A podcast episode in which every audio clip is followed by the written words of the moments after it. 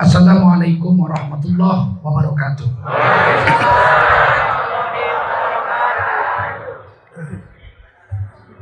Hamdan wa syukran lillah wa salatan wa salaman ala rasulillah wa ala alihi wa sahbihi wa mawalah.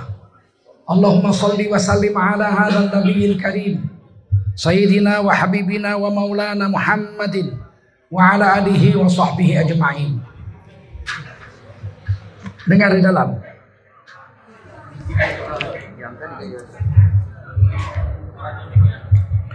Amma ba'du qala Allah Ta'ala fi kitabihil aziz. A'udzu billahi minasy syaithanir rajim. Bismillahirrahmanirrahim.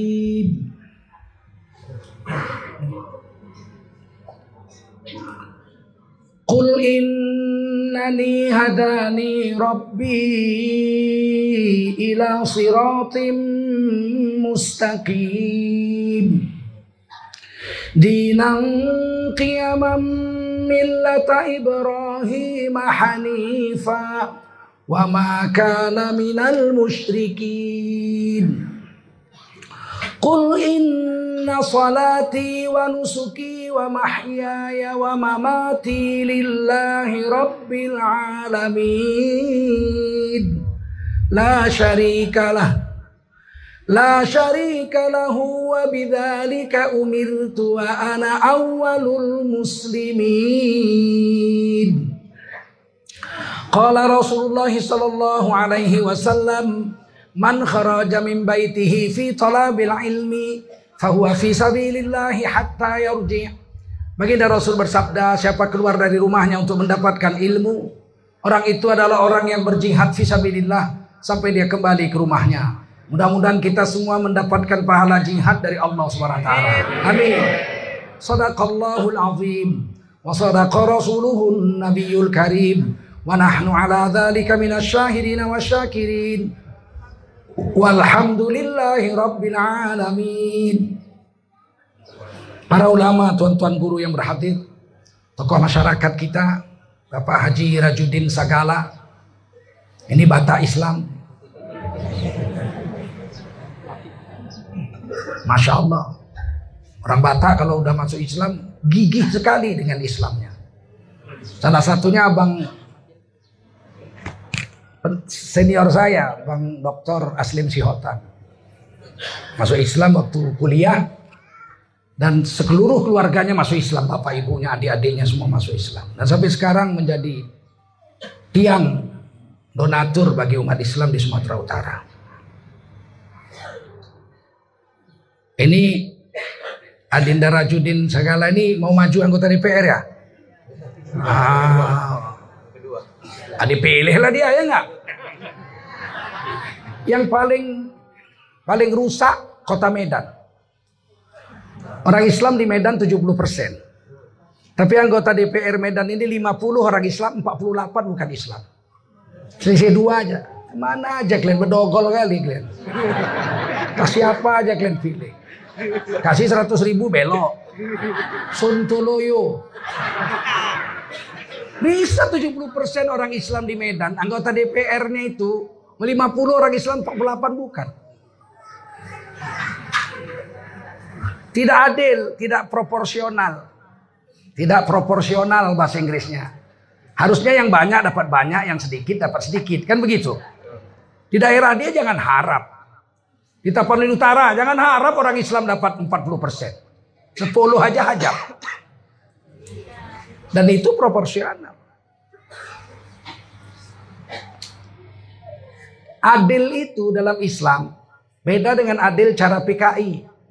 PKI pun di mana-mana kan bilang adil juga ya enggak? Keadilan rakyat, keadilan adil PKI.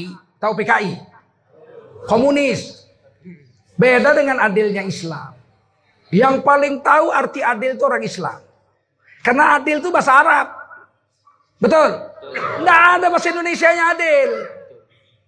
Carilah padanan kata yang sama artinya dengan adil dalam bahasa Indonesia. Nggak jumpa. Makanya Pancasila itu 43% bahasa Arab. Dua kali disebut adil. Sila kedua kemanusiaan yang adil dan beradab. Sila kelima keadilan sosial bagi seluruh rakyat Indonesia. Dan adil itu bahasa Arab. Yang membawa adil ke Indonesia ini orang Islam. Sebelum orang Islam datang ke Indonesia, Nusantara ini nggak kenal adil. Mereka kenalnya pat-pat gulipat. Siapa cepat dia dapat. Nggak ada adil itu orang Islam yang bawa. Buktinya apa? Kata-katanya nggak ada. Jumpa orang Batak. Bah. Pak Segala, sian dia doamu. Pak. Aku sian tak peduli doamu. Segala do margaku. Ah, ah do bahasa Bataknya adil. Bahasa Bataknya adil on. Adil. Adil. Ada bilang tagor. Tigor. Ah, nggak sama dengan adil. Tigor itu artinya baik. Baik bukan adil. Jumpa orang Jawa. Wes apa jenengmu? Joko. Asal di Solo. Cara Jawa ini adil itu apa bahasa Jawa ini adil? Bahasa Jawa ini adil itu ya adil. Nggak ada bahasa Jawanya adil.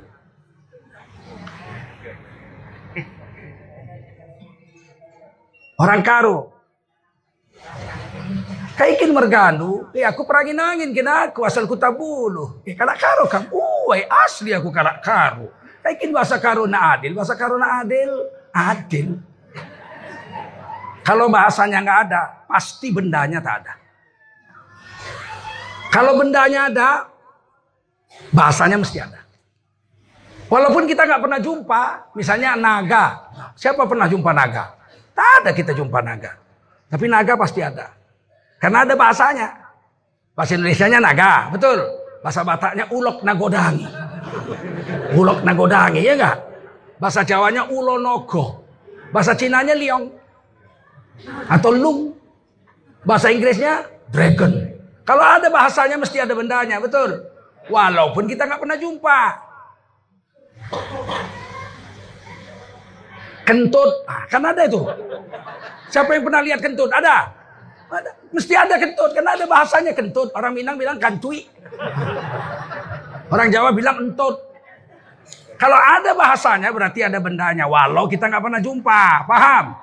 Adil itu cuma ada dari bahasa Arab. 700 lebih bahasa Indonesia. Dari Sabang sampai Papua sana. Tidak ada satupun yang sama artinya dengan adil. Berarti yang paling mengerti adil itu mesti orang Islam. PKI mau coba-coba menjalankan keadilan. Ya pakai cara PKI. Adil itu sama rata sama rasa. Adil itu sama rata sama rasa. Gila ini. Cina nggak sampai satu persen. Orang Islam 90 persen. Pribumi yang lainnya 9 persen. Satu persen kurang Cina. Bisa sama dapatnya. Gila. Adil itu. Kepala atok kau adil.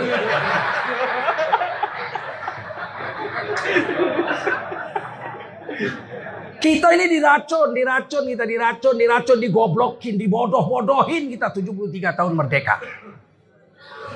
Presidennya kan tetap orang Islam. Iya tapi Islam yang kayak mana?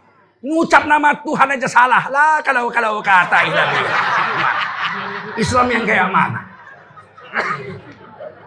Lumayan Rajudin Sagala, biarpun orang Batak fasih baca Quran ya enggak?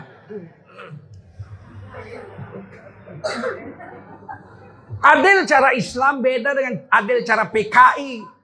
PKI itu adil sama rata sama rasa. Justru kalau sama rata sama rasa tidak adil. Betul? Ada orang bininya dua.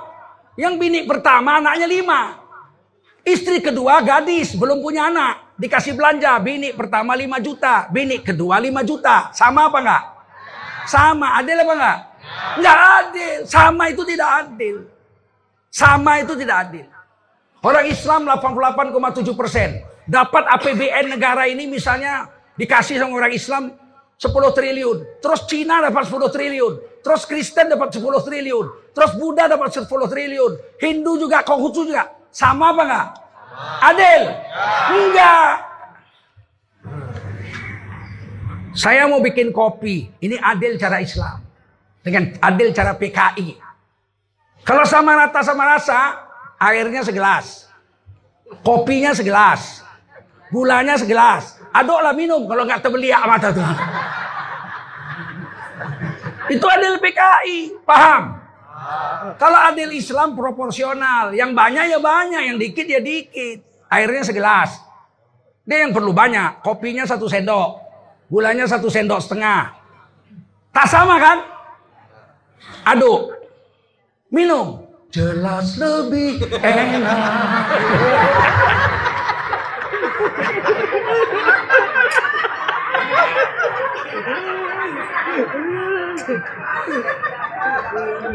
Udah paham adil cara Islam, udah paham? Sekarang mau adil cara PKI atau mau adil cara Islam? Dan ini disembunyikan ini. Kalau ada penceramah atau tokoh masyarakat yang mencerdaskan umat, mereka bencinya bukan main. Mereka akan bilang radikal, anti kebinekaan, menebar kebencian. Kepala tuh. Kita ini cinta NKRI, betul? Nggak pernah kami penceramah ini mengajak memberontak lawan negara. Pernah? Nggak pernah. Cuman kita minta hak kita. Salah apa betul? Oh, hak kita kok, betul? Ini kadang-kadang radikal. Saya nomor lima radikal se Indonesia. Begini gantengnya saya. Radikal nomor lima. Innalillahi wa inna ilaihi. Nggak pernah aku berontak. Pegawai negeri 30 tahun, betul. Tapi inilah bencinya mereka. Karena mereka maunya itu kalau ceramah, mari kita jaga sholat. Mari kita jaga puasa. Kalau milih, pilih siapa aja boleh. Bodoh kita dibikinnya. Sementara dia nggak pernah milih yang lain. Di Tapanuli sampai kiamat, bupatinya pasti orang Nasrani. Karena dia yang sana banyak, betul. Di Bali pasti sampai kiamat gubernurnya orang Bali. Karena dia banyak di sana 85 persen. Wajar apa enggak? Wajar. Apa kita protes? Enggak. Giliran kita banyak dia mau masuk. Kalau enggak nyoblos dia radikal. Kemarin di ILC kan ciri-ciri radikal enggak memilih enggak memilih orang lain agama, menolak orang lain agama itu radikal. Enak aja kau.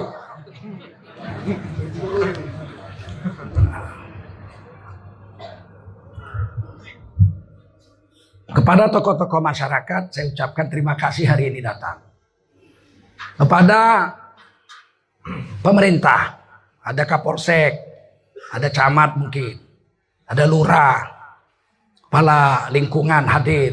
Semoga Allah merahmati kamu semua, Anda semua. Bapak-bapak, ibu-ibu dan generasi muda yang dimuliakan Allah SWT. Khususnya Front Pembela Islam. Saya ke mana-mana Dikawal sama FPI. Masya Allah. Padahal saya bukan ulama FPI. Saya majelis ulama Indonesia. Saya wakil sekjen dua periode. Dipilih di Munas. Tidak dari mewakili Muhammadiyah. Bukan pula mewakili NU.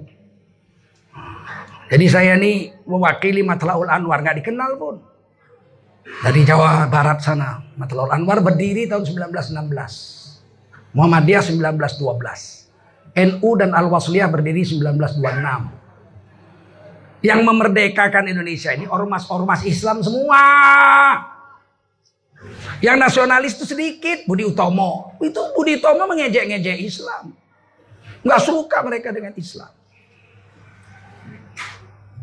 Tapi mereka dikatakan itulah organisasi pertama. Bukan. Organisasi pertama adalah Jamiatul Khairat didirikan oleh para habaib orang-orang ulama-ulama Arab di Tanah Abang tahun 1901.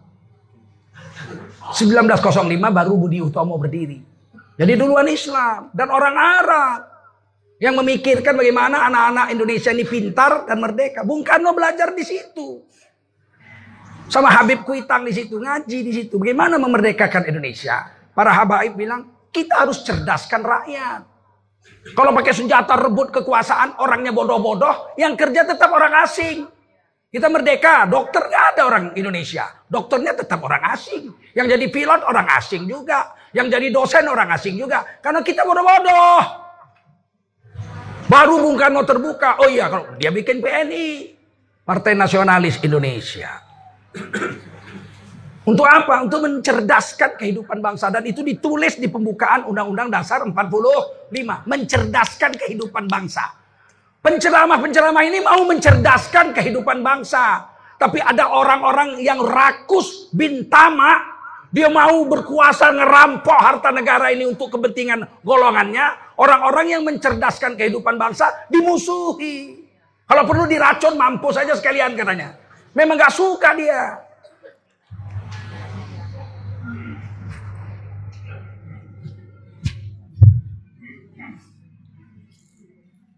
Sekarang ini Arab dibenci. Padahal Arab lah pertama kali membuat organisasi untuk memerdekakan Indo Baru Syarikat Islam berdiri 1905. Haji Omar Said Cokro Aminoto. Baru 1911 berdiri Muhammadiyah. 1912 dibuat akte notarisnya. Matlaul Anwar 1916. 1926 NU dengan Al-Wasliyah. 1934 Al-Ittihadiyah. Persatuan Ulama seluruh Aceh 1934. Baru berdiri Persis di Bandung 19 30 berapa? Satu mungkin. Berdiri lagi Perti Persatuan Tarbiyah Islamiyah di Sumatera Barat. Berdiri Nahdlatul Waton di di Lombok NTT NTB. Berdiri Al Irsyad Al Islamiyah. Dan Al Irsyad itu sudah punya 33 cabang di seluruh Indonesia ketika Bung Karno belajar di Masjid Tanah Abang, Masjid Al Makmur. Baru dia tahu ternyata wilayah Indonesia ini adalah wilayah yang bekas dijajah Belanda dan di situ sudah ada cabang-cabang Islam. Organisasi-organisasi sudah ada. Nah ini yang perlu kita ketahui sekarang.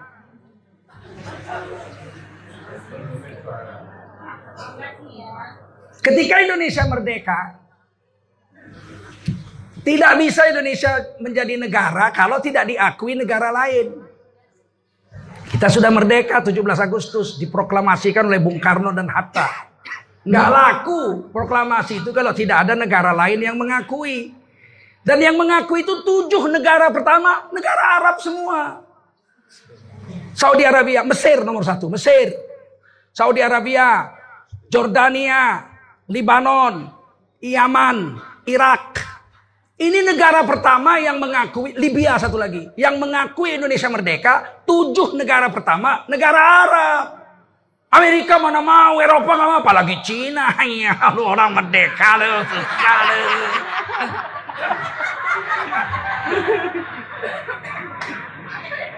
Saya tidak rasis, bukan anti Cina saya. Orang saya anak Cina kok. Apa kalian nggak lihat mata saya sipit? Cuman ini sejarah, tidak bisa diubah dan tidak bisa dibohongi. Paham? Yang memerdekakan Indonesia ini pertama kali diakui oleh dunia negara-negara Arab. Kok sekarang benci sama Arab? Jadilah Islam, jangan jadi Arab. Ih, kalau jadi Arab kenapa rupanya?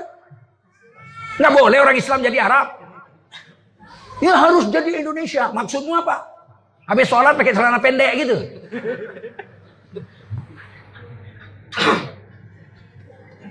Kenapa Islam harus pakai jubah serban? Ya kalau pakai jubah serban kenapa rupanya? Orang yang pakai jas saja kita nggak protes kok, betul nggak? Yang pakai jas tuh pakaian penjajah Belanda, ya nggak? Nggak pernah kita bilang, jadilah Islam, jangan jadi penjajah. Lah kita bilang begitu. Kok kau bikin ribut kau? Sekarang yang bikin ribut orang Islam apa mereka? Terus yang salah orang Islam. Kan jahat kali otaknya itu, PKI otaknya. Saya nggak nuduh PKI, tapi akal cara berpikirnya cara PKI tau. Orang pakai jas kita nggak pernah protes kok, kita pakai jubah dia protes. Pakai jubahnya ada di Quran. Ada di Quran. Ya Bani Adam. Surah Al-A'raf ayat 26. Hei laki-laki anak cucu Adam. Qad anzalna alaikum libasa. Sungguh telah kami turunkan kepadamu beberapa jenis pakaian. Yang pertama, yuwari sauatikum. Sekedar tutup aurat saja. Pakai celana jojon. Tertutup lutut sampai pusat. Nggak usah pakai baju. Sholat. Sah apa enggak? Sah enggak? Sah. Tapi kan coba sempat di Masjid Umar bin Khattab hari Jumat besok pakai celana jojon semua sama khotib-khotibnya celana jodol. Sah apa enggak? Sah apa enggak? Pantas apa enggak? Enggak pantas. Tapi sah. Ada pakaian yang kedua, warisha, pakaian eksekutif. Risa. Kalau orang Jawa pakai sarung batik, pakai belangkon. Kalau orang Melayu pakai teluk belanga. Kalau orang Padang samo, teluk belango. Kalau orang Cina pakai baju koko. Kalau orang Barat pakai jas. Itu risa. Silakan pakai. Yang ketiga walibasut takwa, pakaian takwa. Dalika khair, ini yang terbaik. This is the best. Kalau bahasa Inggrisnya, this is the best one. Ini yang paling bagus.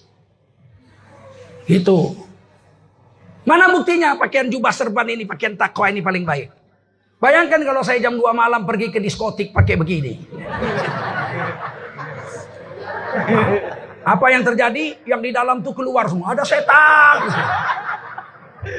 Berarti kan ini pakaian takwa nggak bisa dicampur dengan yang batil, betul? Kalau saya pakai jubah serban lewat anak gadis saya semprit. Kalau orang Medan bilang di perli. Adek, adek, nengok perempuan tuh. Apa katanya? Hormatilah pakaianmu itu Pak Haji. Betul? Dan itu ada ditulis di Quran. Kok benci sama jubah serban? Sudah banyak saya baca di akun sosial itu. Sekarang kebudayaan kita sudah tergusur dengan kebudayaan impor. Perempuan-perempuan sudah pakai jilbab, pakai cadar semua. Lama-lama budaya kita hangus semua. Kan kurang ajar. Ini kan PKI ini. PKI nggak? Diadu dombanya Islam dengan budaya. Pakaian perempuan itu wajib dalam Quran ditulis, betul? Kok diadu-adunya sama budaya? Budaya selama tidak melanggar ak ak akidah dan syariat, kita tetap jalankan, betul? Dia kalau melanggar syariat, nampak rambutnya pakai sunting. Kalau di Jawa kan pakai tusuk konde. Sini mana ada tusuk konde, sini ada tusuk sate. pakai sunting dulu bangga kali. Itu kakak saya kalau udah ada acara, oh, pakai baju Bajunya panjang sih, bajunya panjang, baju kurung. Tapi rambutnya disanggul, kasih sunting. Kalau agama perempuan rambutnya wajib ditutup. Sekarang milih. Milih budaya tetap mempertahankan sunting atau ditukar pakai jilbab. Nah ini agama, tiba-tiba dia adu domba. Siapa pakai jilbab berarti anti budaya. Nah kan balik lagi kita bilang kepala atuknya itu ya kan. Dan ini sudah terjadi tahu. Agama itu diadu domba dengan budaya. Sehingga presiden kita, pembesar kita sekarang setiap ada acara pakai baju budaya. Seolah-olah kalau yang pakai jubah, pakai cadar atau pakai kerudung bukan bangsa Indonesia, anti kebudayaan, anti bineka tunggal ika. Kan luar biasa racun yang ditanamkan perpecahan yang dilakukan di Indonesia ini.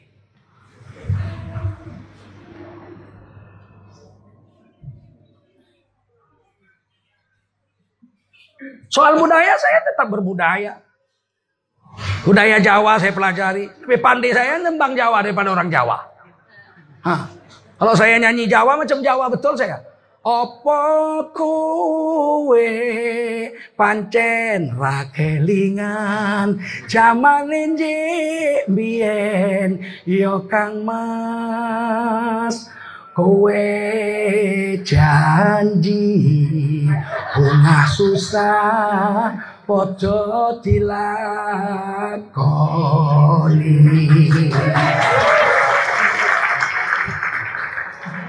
Pandai saya budaya budaya Melayu. Oh, budaya Melayu berkerak lah juara se-Sumatera saya nyanyi Melayu.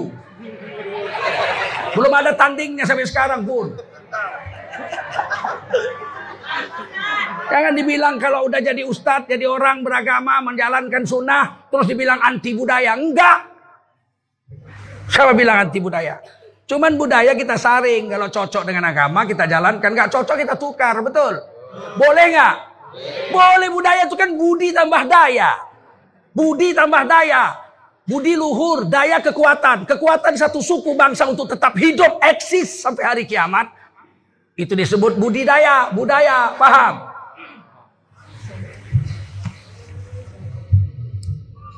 Berhentikan menghina orang beragama dengan ukuran budaya. Sebab budaya tidak pernah bertentangan dengan agama. Betul?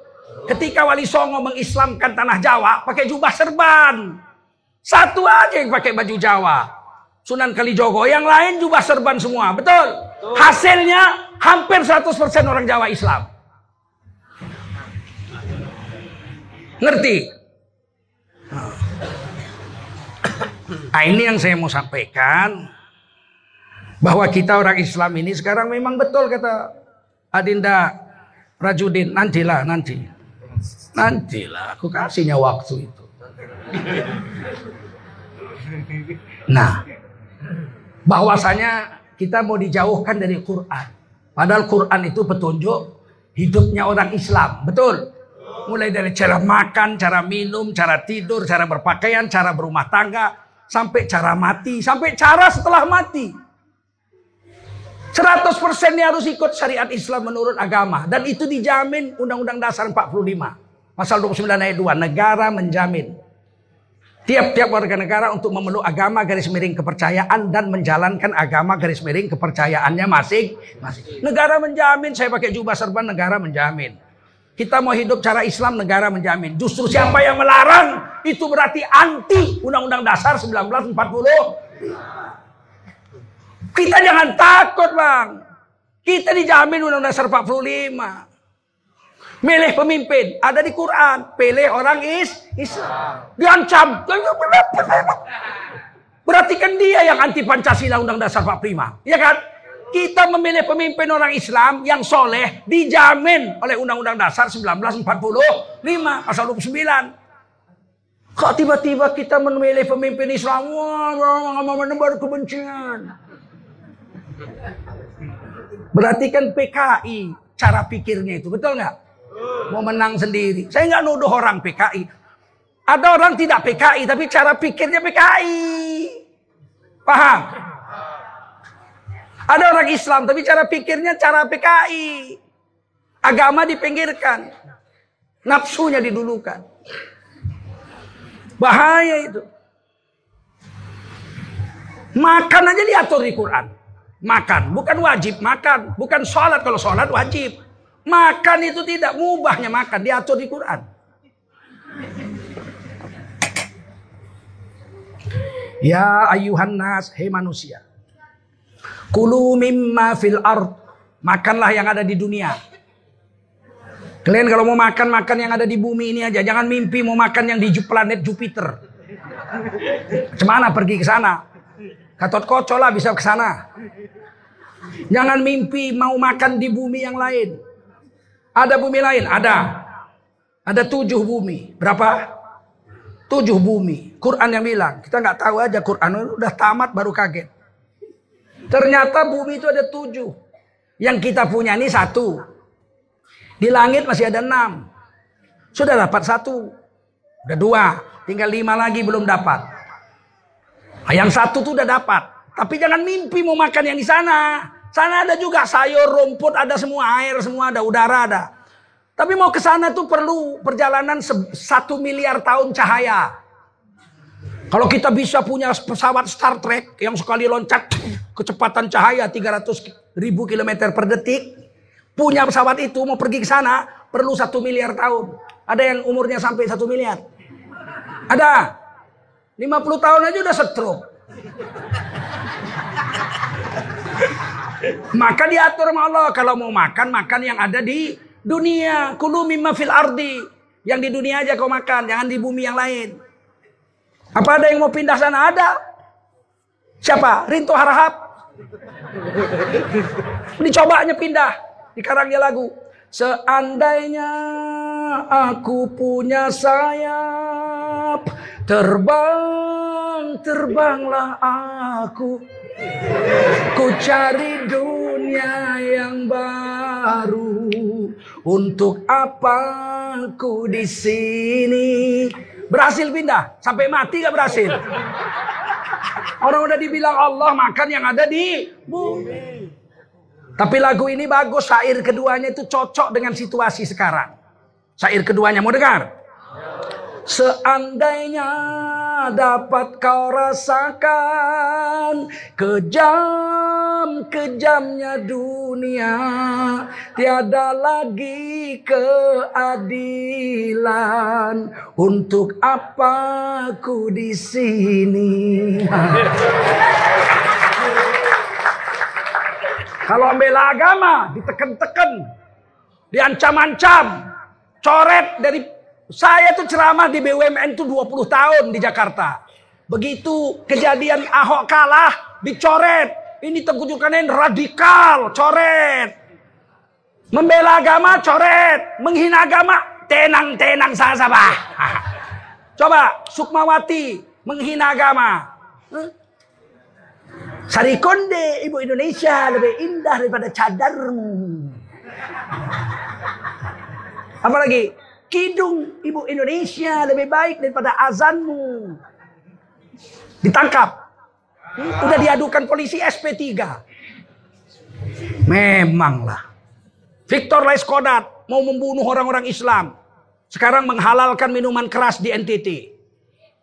Didukung oleh Kapoldanya. Raja Erisman, orang Melayu pula tuh. Sontoloyo. Alasannya apa? Minuman keras ini kalau tidak dikelola oleh pemerintah nanti akan geliar. Oplosan-oplosan bikin mati, bikin mabuk. Rupanya kalau dibikin pabrik gak bikin mati, gak bikin mabuk. Langsung jadi sirup gitu. Gitu. Ini kan bicara bodoh. Ini melanggar Undang-Undang Dasar 1945. Pasal 29 ayat 1. Negara Indonesia adalah negara yang berdasarkan ketuhanan yang Maha Esa. Tidak boleh ada kebijaksanaan pemerintah kebijaksanaan uh, ormas atau kebijaksanaan pribadi-pribadi personal yang melanggar agama. Betul? Nggak boleh. Kok malah dilegalkan? Ini melanggar Undang Dasar 45. Agama mana yang membolehkan mabuk? Ada? Ada? Nggak ada. Berarti ini kan pola pikir PKI, ya kan? Saya tidak tuduh dia PKI, tapi pola pikirnya pola pikir PKI ngelawan agama. Coba tunjukkan satu aja agama yang membolehkan mabuk. Gak ada. Kristen gak boleh. Di dalam kitab imamat orang Levi, minum minuman keras haram, makan babi haram. Di mana ada kitab suci yang memboleh? Minumlah. Tua itu supaya sehat badanmu gitu ada. Aneh ini aneh. Nah sekarang kita kepingin mempunyai negara kesatuan Republik Indonesia yang konsekuen dengan ketuhanan yang Maha Esa. Sesuai dengan agama. Salah apa betul? Betul. Harusnya nggak boleh ada rumah pelacuran. Karena rumah pelacuran melanggar pasal 29 ayat 1 Undang-Undang Dasar 1945. Agama mana yang boleh melacur? Agama mana? Kalau tak enak kau sama bini kau, mainkan bini orang. Ada? Agama mana yang bilang begitu? Nggak ada. Tiba-tiba ada rumah pelacuran. Ditutup apa enggak? Yang nutup satu orang aja baru gubernur. Begitu dia jadi gubernur, selembar kertas dan sebuah tanda tangan. Tutup itu Alexis. Tempat pelacuran paling mewah. Masa hotel, kamarnya nggak sampai 200, hasil duitnya satu tahun 30 miliar. Ngapain aja di situ? Coba ngapain aja di situ dia? Tutup. Mau bilang apa? Sekarang yang di Pondok Indah. Pondok Indah. Tempat termewah Jakarta. Tutup. Itu baru satu gubernur. Bagaimana kalau 34 gubernur kayak gitu semua? Hebat nggak? Itu kan baru gubernur. Bagaimana kalau presidennya begitu? Paten nggak? 17 April 2019. Pas, pas.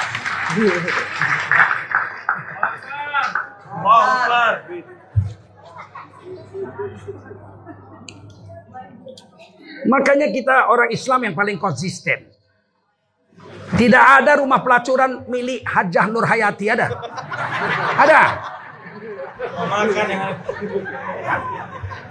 Tempat perjudian milik Haji Hussein ada? Ada? Warung tua milik Haji Zainuddin ada? Zainuddin ngaciro.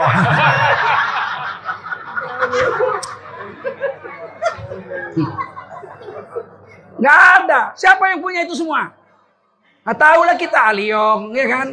Nah, Ali Aceng, ya kan? Nah, Lim Taiko, ya kan?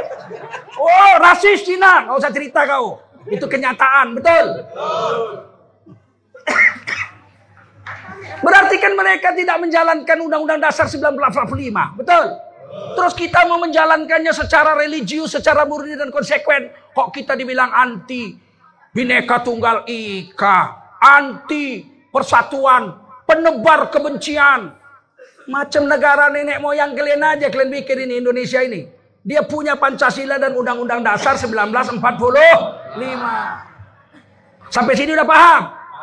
Paham? Ini saya ceramah agama apa politik sih?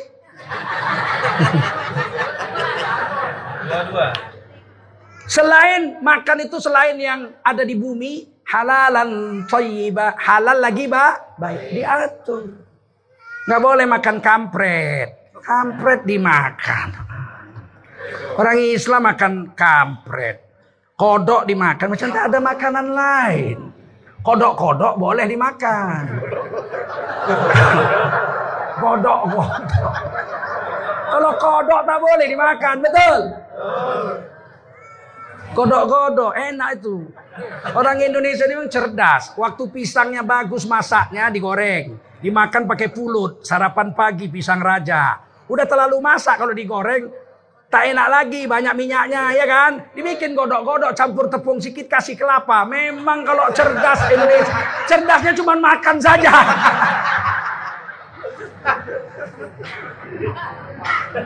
kita harus cerdas dalam bidang politik juga paham ini yang paling sadar sekarang emak-emak. Laki-lakinya belum. Bapak-bapaknya belum. Emak-emak. The power of emak-emak. Wow. Wow. Kalau emak-emak. Tak terlawan kita. Bapak-bapaknya aja yang masih. Mudah-mudahan dengan ceramah pagi ini bapak-bapak pun sadar. Ya enggak? Pentingnya memilih pemimpin yang soleh. Betul nggak? Yang memperjuangkan agama. Betul? Bukan yang merusak agama. Bayangkan 73 tahun merdeka, 72 tahun merdeka, 6 kali ganti presiden. Belum pernah ada presiden yang manggil pembaca Quran ke istana negara lagu Jawa. Bung Karno Raden, betul. Pak Harto menantu pangeran. Kanjeng Haryo Pangeran Sumo Haryomo. Itu mertua Pak Harto. Habibi ibunya dari Keraton Solo, bapaknya Raja Bugis. Gak pernah mereka jadi presiden manggil pembaca Quran lagu Jawa. Gus Dur, orang Jawa asli dari Jombang. Hah? Siapa lagi gantinya? Ibu Megawati, anak Raden Bung Karno, orang Jawa asli. Hmm? Gantinya lagi SBY, Susilo Bambang Yudhoyono, orang Jawa asli dari Pacitan. 10 tahun jadi presiden. Gak ada yang berani manggil pembaca Quran lagu Jawa. Betul? yang ini berani. Ah.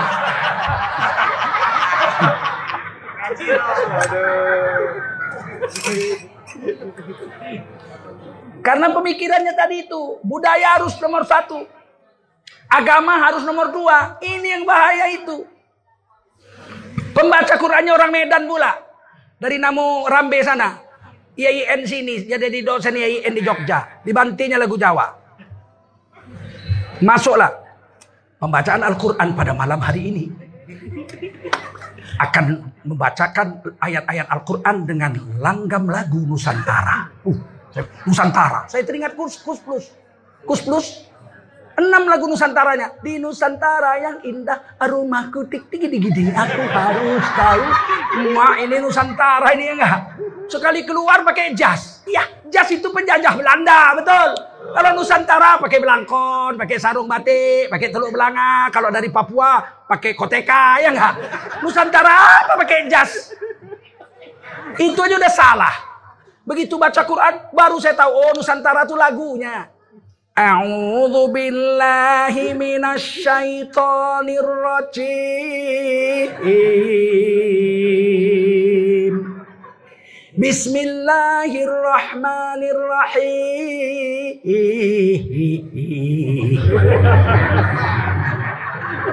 Kalau ada aku itu ku lempar kursi. No. Kan nggak berotak ini, nggak ada otaknya. Quran itu bahasa Arab, betul. Ditulis di Quran, Inna anzalnahu Qur'anan Arabiyya la'allakum ta'qilun. Sesungguhnya Quran ini kami turunkan dalam bahasa Arab agar kau pakai akalmu, pakai akalmu. Quran bahasa Arab kok lagunya bukan lagu Arab. Sedangkan kebudayaan aja sontoloyo kalau nggak pas, nggak matching. Mesti pas. Lagu Minang misalnya. Itu enak kalau cengkoknya cengkok Minang. Betul? Saya contohkan satu. Bersedap.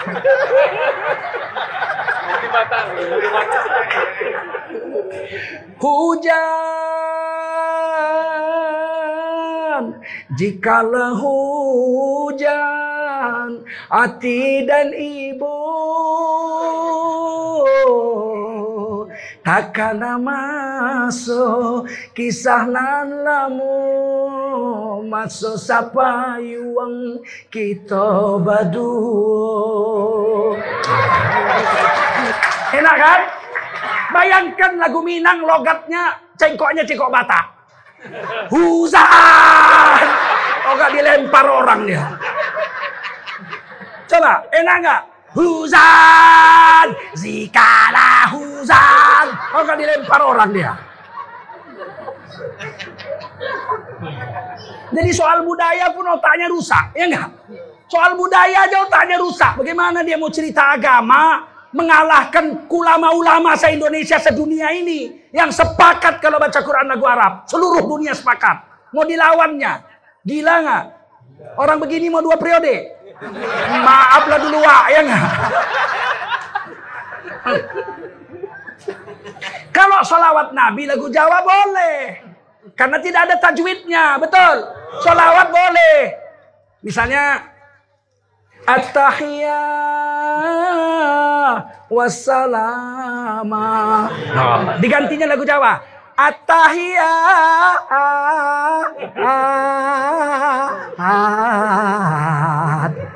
wassalaman. Boleh. Jainuddin Ngaciro. Boleh. Karena solawat. Hah? Jainuddin Ngaciro. Orang nanya ngacir ngendi bah? Ya karepmu. Arab ngacir nang Cina monggo. Arab ngacir nang kampungmu monggo. Ini solawat Nabi pakai lagu Jawa boleh. Kalau Quran pakai lagu Jawa bagaimana?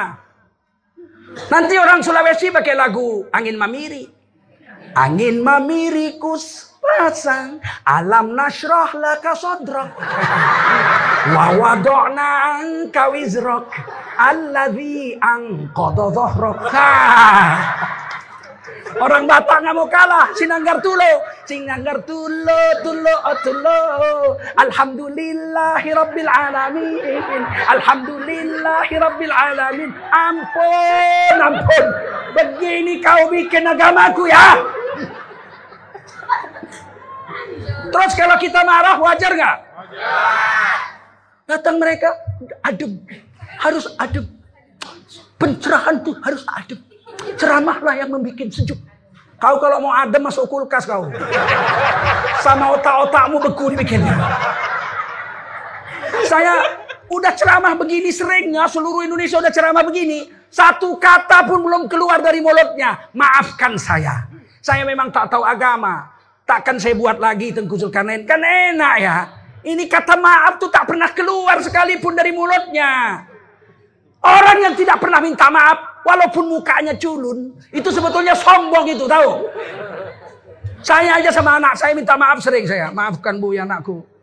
Kemarin Buya janji pulang cepat. Ternyata macet di jalan nggak bisa pulang cepat. Maaf ya nak ya. Nggak apa-apa Bu ya katanya. Apa sih salahnya minta maaf? Sekarang kutanya, pernah nggak mengucapkan maaf? Kalau orang yang tidak pernah mengucapkan maaf, kita pun tiada maaf baginya. Betul? Mengapa tiada maaf darimu? Ku tahu pasti hatimu membeku. tiada maaf bagimu. 17 April kami buktikan. Hampir.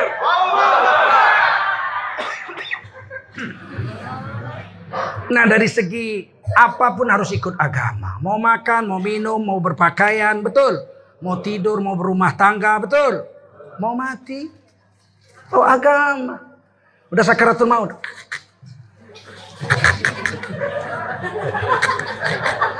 Di center sama dokter matanya. Udah nggak kedip. Ditampar, cubit, nggak respon. Kata dokter, Pak, istri bapak sudah koma. Loh, koma itu maksudnya apa dokter? Hampir titik. Hampir titik. Maksud dokter, ya sebentar lagi istri bapak jiun. apa jiun? Game over. Langsung dibisikkannya ke telinga istrinya. La ilaha illallah. Karena Nabi katakan lakinu mautakum la ilaha. Mangkana fi akhiri kalamihi la ilaha illallah dakhalal jannah. Siapa yang bisa ngucap la ilaha illallah di akhir kalam wajib masuk surga. La ilaha illallah. Dokter tuh protes sudah lah Pak, percuma. Kuping nggak dengar. Nggak respon. Mata udah nggak kedip. Percuma Bapak la ilaha illallah la ilallah. Nggak ada manfaat. Kata Bapak ini dokter Islam. Islam. Oh PKI ya.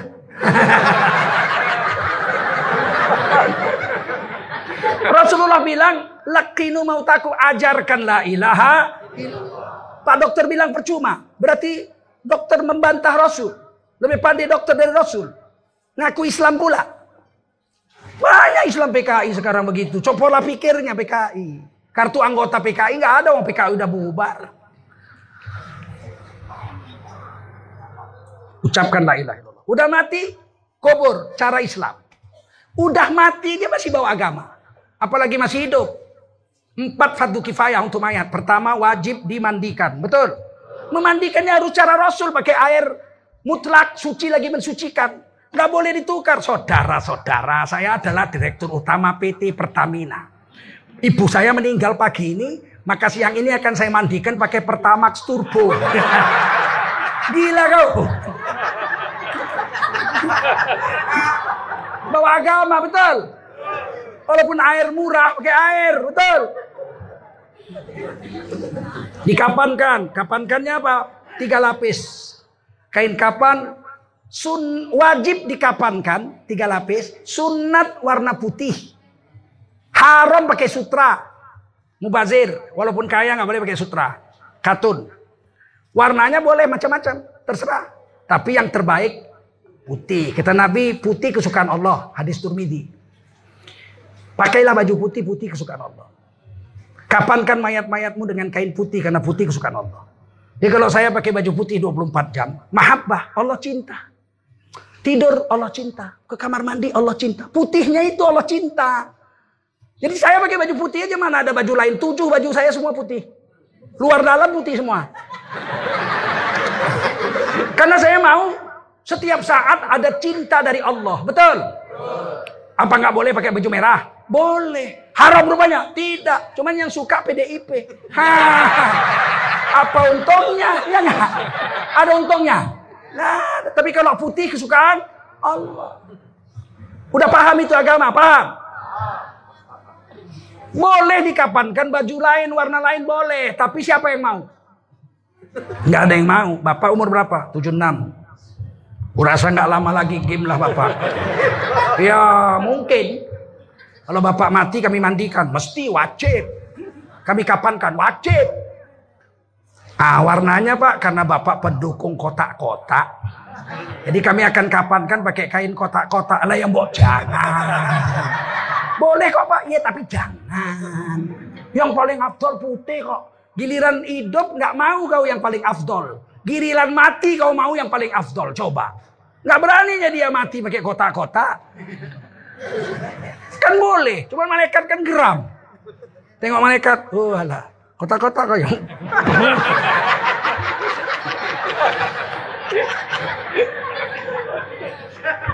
Paham? Disolatkan, wajib. Kan agama, betul. Mensolatkannya cara Rasul, gak boleh cara kita. Ada cerita Abu Nawas. Mati, sholat, dia jadi imam. Dibantinya ruku sujud. Orang protes, hey Abu Nawas, sholat jenazah mana ada suruh ruku sujud. Empat takbir cukup. Ku tengok dosanya banyak kali. Tak tembus kalau nggak pakai ruku. Eh, bukan maumu agama ini, mau Allah dan Roh. Bukan maumu, bukan mau kita agama ini. Paham? Yang terakhir dikuburkan. Mesti cara Nabi. Miring ngadap kiblat. Tidak boleh ditukar saudara-saudara. Berhubung manusia sudah banyak, kuburan sudah sempit, tanah terbatas.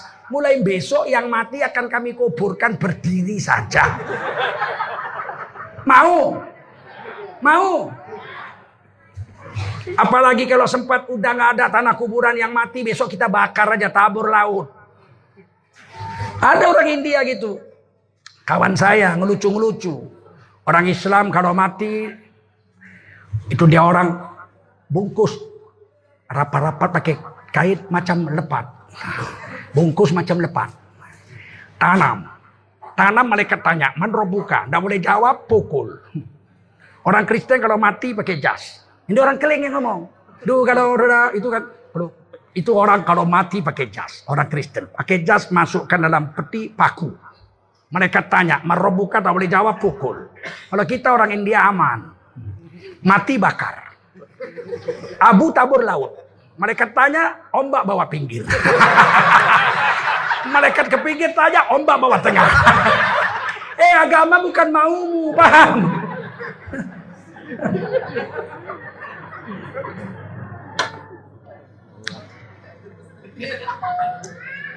Hidup cara agama, mati cara agama. Milih pemimpin cara agama. Nah, saya mau kita pilih DPR, DPR yang soleh saja. Paham? Dari partai-partai yang membela Islam. Yang tidak terlibat membela penista agama. Yang tidak mengatakan agama itu sama saja. Ada yang ngaku Islam, tapi DPR DPR RI-nya kalau ngomong di TV ada rekamannya itu. Semua agama itu sama saja. Semua agama sama saja. Kalau agama sama saja, saya pernah ditantang itu datang ke kantor saya. Itu agama sama saja. Seperti lautan, dia bikin lautan. Ini samudra. Ada sungai Islam, sungai Kristen, sungai Katolik, sungai Buddha, sungai Hindu, sungai Konghucu. Waktu masih di daratan semua namanya sungai beda-beda. Tapi setelah masuk laut semuanya sama. Jadi agama di dunia beda-beda. Nanti kalau udah sampai akhirat sama semua. Hebat kan logikanya itu? Macam mana membantahnya itu? Saya bilang begini, kalau memang begitu kita enak nih. Kenapa enak? Kita tukar-tukar aja. Mulai tanggal 1 besok sama kita masuk Kristen. Dibaptis di gereja. Bulan depannya kita masuk Katolik. Bulan depannya kita jadi pendeta Buddha, gondol. Oh, mito, Bulan depannya lagi kita jadi Konghucu. Dia bilang, oh enggak mesti begitu. Kau bilang sama. Syukur-syukur mati pas agama lain. Oh, enggak mesti begitu. Berarti kau enggak yakin dengan apa yang kau bilang. Kalau memang sama tukar-tukar dong. Betul enggak? Ini dekat hari Natal masuk Kristen kita banyak dapat hadiah ya enggak? Minimal telur lah ya enggak? Ini kan akal-akalan aja. Ternyata begitu ditantang nggak berani. Mulutnya jahat. Munafikun kalau bahasa Arabnya. Lain di mulut, lain di dia bilang mulutnya sama, hatinya enggak. Lebih bagus kayak kita. Buka kulit tanpa isi, ya enggak? Pinggan tak retak, nasi tak dingin. Sekali kau tanda, seribu kali ku tak ingin. Betul. Kita terang-terangan. Kalau padi, katakan padi. Biar aku tidak tertampi-tampi. Kalau jadi, katakan jadi. Agar aku tidak ternanti-nanti. Itu orang Melayu, ya enggak? Sekarang budaya kita itu sudah ada sebetulnya. Lebih baik mati berkalang tanah daripada hidup bercermin bangkai. Udah ada. Tapi itu mau dibilang, oh tidak berbudaya. Justru Islam itu tidak bertentangan dengan budaya Melayu. Karena budaya Melayu itu disesuaikan kepada agama Islam. Adat bersendi syarak. Syarak bersendi kita. Allah. Ah, sampai sini aja ceramah ini mudah-mudahan ada manfaat. Terakhir, alaikum bil jamaah. Kamu itu harus bersatu. Secara politik, secara agama kamu bersatu berjemaah, sholat berjemaah. Betul.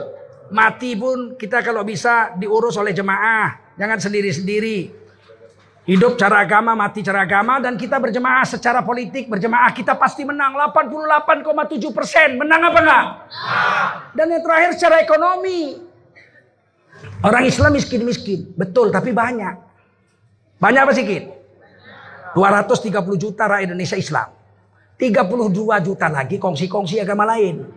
262 juta rakyat Indonesia. Yang 88,7 persen ini, yang 230 juta ini miskin-miskin memang rata-rata. Tapi kalau bersatu hebat. Negara sebetulnya berutang budi dengan orang Islam. Saya beri contoh. Seandainya makan kita sebulan ini minum, makan segala macam 500 ribu lah sebulan. Murah kan? Berarti kan satu hari 30 ribu. Cukup itu. Kata anggota PDI cukup 50 ribu bisa tiga hari katanya. Makanan monyet. Mana ada? Saya pergi ke warung, saya beli mangga 2 kilo udah 50 ribu. 50 ribu mangga 2 kilo. Cuman bisa makan mangga 50 ribu. Katanya 50 ribu bisa makan semua. Udah ada daging, udah ada ini. Ya. Tontoloyo kau. Kalau makan ayam bisa. Beli jagung 50 ribu tahan 3 hari. Tapi begitulah penipu-penipu hari ini. Pendusta-pendusta hari ini memegang kekuasaan. Kalau 500 ribu sebulan satu orang Islam. 230 juta rakyat Indonesia itu sebulan kita telah menyumbang uang untuk negara ini 115 triliun. 500 ribu satu orang, 500 ribu satu orang, 230 juta bagi separuh. 115 triliun. Sebulan orang Islam belanja. Beli nasi, beli piring, apa beli apa, Pepsoden, beli minyak goreng. Hebat ini Islam ini sebetulnya 115 triliun sebulan, setahun Tapi orang Islam nggak sadar hari ini. Belanja sama siapa-siapa. Coba kalau setiap orang Islam hanya belanja sama tetangganya. 115 triliun berputar di tengah-tengah tetangganya. Biar yang impor orang Cina. Biar pabrik milik Cina. Tapi beli di bawah sama orang Islam, sama tetangga. Paham? 115 triliun. Bukan dikit duit segitu. Kita ini ditipu beli telur. Ke mall beli telur 2000 sebutir. Kalau di sebelah rumah Tempat si Udin 2300. Mahal di mana? Mahalan mana, Bu? Sama si Udin 2300, di mall 2000 mana lebih mahal? Udin, tidak lebih mahal di mall. Ke mall pakai ongkos. Parkir bayar, betul. Pulang duitnya 300 perak nggak ada duit, 300 nggak ada. Diambil sama dia 300 kali 1000 orang 300 ribu sehari dari mencuri uang balik aja. Uang kembalian aja dia cekek 300 ribu sehari. Kalau seribu orang Islam belanja situ. Kalau sama si Udin 2300 gak pakai ongkos. Goreng nasi dia. Begitu selesai goreng nasi buka kulkas. Ya habis telur. Buka jendela. Den telur tiga. Lari-lari anak si Udin. Ini om. Kita goreng. Goreng. Udah habis makan kenyang-kenyang. Baru datang ke situ sambil pergi kerja. Ngeng. Berhenti sebentar. Berapa tiga butir telur Din? 2300 kali 3 lah bang. 6900. Eh tak ada duit rupanya Din. Ah udah kapan-kapan aja. Itu hebatnya sama si Udin. Coba kita pergi ke mall. Punya anggota. Dikasihnya kartu anggota. Kartu anggota. Udah belanja. Begitu belanja kita 10 ribu beli telur, beli minyak. Tahu-tahu yang nerima anak kita, anak kandung kita kasirnya, kasir. Eh, eh kau nak di sini. Iya pak, aku kan kerja sini pak. Kebetulan nak. Kau kan anakku. Iya. Aku nggak bawa duit. Hitung utang aja. Oh nggak bisa pak. Loh kau kan anakku, aku bapakmu. Biarpun bapak anak, bapak sama bapak nggak bisa di sini pak. Ini punya Aliong. Nggak bisa utang pak. Gila kau aku udah 20 tahun langganan di sini. Sebelum kau lahir aku udah belanja sini. Pakai kartu anggota lagi. Nggak laku pak. Nggak bisa bapak utang. Ah kalau gitu bagus sama si Udin. Udin telur tiga. Tapi kan kita nggak paham, paham. Kita ini ditipu, betul. Mulai besok belanja sama orang Islam aja, sama tetangga saja. Oke? Okay? Okay. Siap? Siap. Nah, itu baru senang hatiku. Ini Tengku Zulkarnain anti Cina. Enggak. Orang aku orang Cina kok. Kan Cina udah punya pabrik, betul nggak? Yang menjual masa dia semua. Masuk semua mau dirampoknya. Pabrik dia punya. Ya kan? Pabrik CPO dia punya. Kebunnya dia punya 5 juta hektar. Bikin CPO, CPO minyak CPO-nya dia punya. Dari CPO mau bikin minyak goreng, minyak goreng dia punya juga pabriknya. Udah jadi minyak goreng mau dijual harus dibungkus plastik. Bukan dia beli plastik orang, plastiknya pabriknya dia punya juga. Udah masuk plastik harus dimasukkan kardus. Bukan dia beli kardus orang, pabrik kardusnya dia punya lagi. Mau diangkat pakai logistik, bukan dia sewa logistik orang, dia bikin lagi perusahaan logistik dia punya juga. Sampai kota mau dijual di mall, bukan dia numpang di mall orang, mallnya dia punya juga. Mall cuma bisa di kota, masuk kampung nggak boleh. Dia bikin maret, maret, maret, maret masuk kampung. Semuanya dirampoknya dari kebun sampai tai-tainya sama dia semua. Terus kita dapat apa? Utang pun tak boleh. 20 tahun langganan sama dia. Apa manfaatnya dia untuk negara ini? Ada manfaatnya untuk rakyat. Mesti diberhentikan ini. Caranya alaikum bil jamaah. Kamu bersatu semua. 10 tahun insya Allah orang Islam akan jadi orang-orang kaya. Begitu, ngerti? Sampai sini aja, nggak ada pertanyaan. Sudah jam 7 lapar.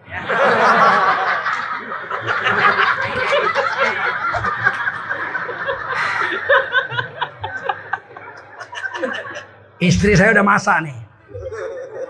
Pas istri saya di Medan juga. Kalau dia udah masak sedap. Ah, sebelum bubar. Kami Forum Umat Islam Sumatera Utara telah mengambil alih sebuah masjid yang sudah direslah oleh pemerintah milik PTPN 9 dulu PTPN 9 sekarang PTPN 2 diambil oleh seorang pengembang Cina. Tanahnya diambil jalan pancing, masjidnya diambilnya juga. Padahal menurut aturan reslah masjid dan rumah sekolah tidak boleh diambil alih. Diambilnya. Orang-orang Islam Sumatera Utara melawan. Akhirnya dikembalikannya sama kita. Tapi masjid udah hancur. Udah ditimbunnya sampai separuh pintu. Mau masuk pun kepala awak terantuk sama pintu. Pakai tangga lagi ke bawah. Karena udah diratakan, sudah dibuat tiangnya. Dan hari ini sudah selesai di, di beton atasnya. Tiang apa namanya lantai satu sudah di beton. Nah, tinggal meneruskannya nanti 21 hari dibuka bambunya sudah bisa dipakai bawahnya karena keramik sudah ada yang nyumbang. Sudah bisa dipakai. Alhamdulillah. Tapi masjid ini kita mau bangun tiga tingkat. Sudah masuk duit sekitar satu miliar. Saya mau kita semua hari ini sebelum bubar membahas, membantu masjid ini. Ketuanya Abdullah bin Abdurrahim, adik dari Bang Imad, tokoh Islam kita yang ada di ITB Bandung. Tapi sudah meninggal dunia dua bulan yang lalu. Saya gantinya. Sekarang saya ketuanya. Yang mau ngasih banyak silakan langsung ke sana. Jalan Pancing arah ke Ikip. Unimed. Sebelah kiri itu ada gedung kemarin tempat musabakoh tilawatil Quran. Sebelah kanannya itu ada masjid. Sudah selesai tiang ini apanya lantai atasnya ini di beton. Nyumbang semua. Kalau yang mau banyak datang sana. Mau ngasih semen kah, mau ngasih besi. Atau mau ngasih duit ke sana langsung. Sudah ada bendahara yang menunggu di sana. Yang hari ini di sini keluarkan duit. Kalau kebanyakan boleh ambil balik. Masuk 50, keluar baliknya 30 silakan. Masuk 100 kebanyakan pulang 70 silakan. Asal jangan masuk 50 kurang 100. jangan ada yang nggak nyumbang. Karena kalau udah selesai masjid itu kami tak minta lagi. Masjid itu akan menjadi monumen perjuangan umat Islam melawan kezaliman di mana tanah negara diambil oleh pengembang Cina, masjidnya dirampoknya. Nah, kita sudah ambil. Nanti kan jadi monumen. Inilah masjid yang berhasil diambil. Paham? Mau berjuang? Keluarkan duitnya. Insya Allah sekarang. Jalan. So, Subhanallah walhamdulillah wala ilaha illallah wala haula wala